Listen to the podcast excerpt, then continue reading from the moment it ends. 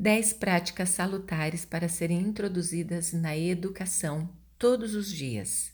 Primeiro, iniciar o dia em círculo, batendo os pés firmes no chão. Pode ter um ritmo, pode ter uma música, podem cantar juntos, podem ir fazendo uma dança circular, bater os pés firmes no chão, colocando a respiração, vai ajudar a enraizar a energia mental Sai da mente e vem para o corpo, trazendo foco e concentração. Segundo ponto: trazer atividades de respiração em sala de aula, soltando o ar no som da letra A, ah, para aliviar as tensões do corpo. Respirar profundamente, retendo o ar, para aumentar a concentração. Soltar bastante ar para aliviar cantar as vogais, fazendo respirações profundas. A respiração é a chave da saúde. Terceiro, fazer a automassagem sentado na cadeira, de uma forma muito simples, começando pela cabeça, indo até as mãos. Pode ser feito também a massagem dois a dois depois de um tempo onde as pessoas já aprendem a se respeitar através do contato da massagem. É extremamente afetivo e resgata a amorosidade entre os colegas. Quarto, exercícios de limpeza emocional, como gritoterapia, choroterapia, risoterapia, o EFT, que são maravilhosos para retirar os excessos das emoções que muitas vezes atrapalham na concentração em sala de aula.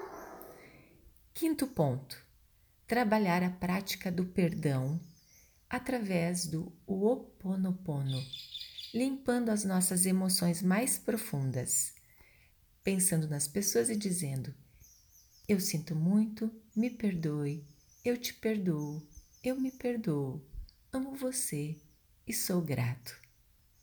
Luz divina em mim, limpa e liberta esta relação. Pode ser com um coleguinha, com alguém de casa ou consigo mesmo, ou fazer para todo o planeta, envolvendo o universo.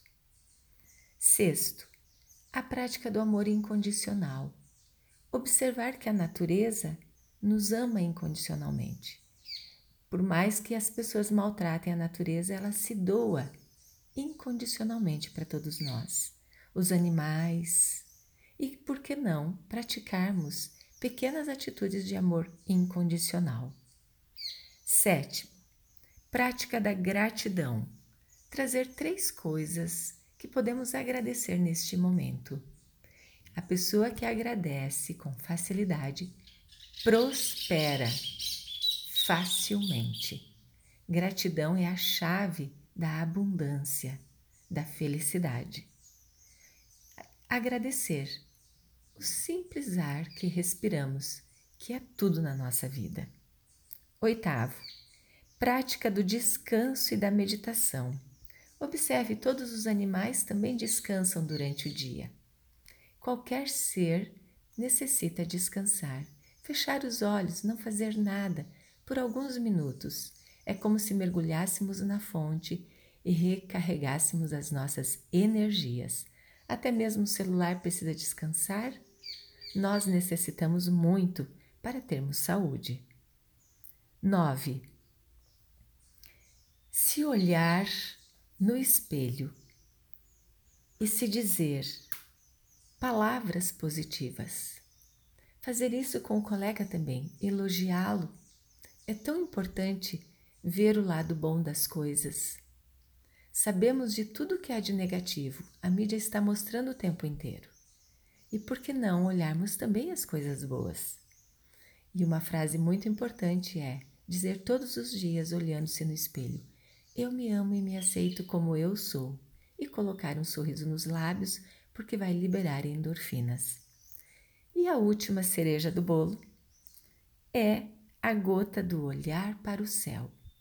Voltarmos a olhar para o céu, para melhorarmos a nossa visão, ampliarmos o nosso foco conseguimos imaginar coisas boas, termos uma visão do futuro e também do presente, vislumbrando o panorama imenso que está à nossa frente.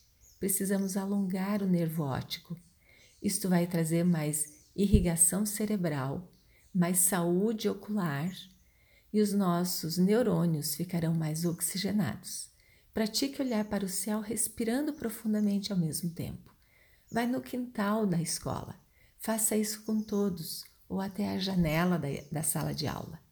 Você perceberá que a sua semana ficará muito mais repleta de saúde além do conhecimento. Precisamos integrar corpo, mente e emoções, trazendo uma saúde psicofísico espiritual. Por que não começar a praticar imediatamente? Eu sou pedagoga Vânia Lúcia Laviero há mais de 38 anos, aprendendo e ensinando na área da educação com qualidade de vida. Sou do Instituto Educacional de Bem com a Vida. 41 999 03 8519. Gratidão.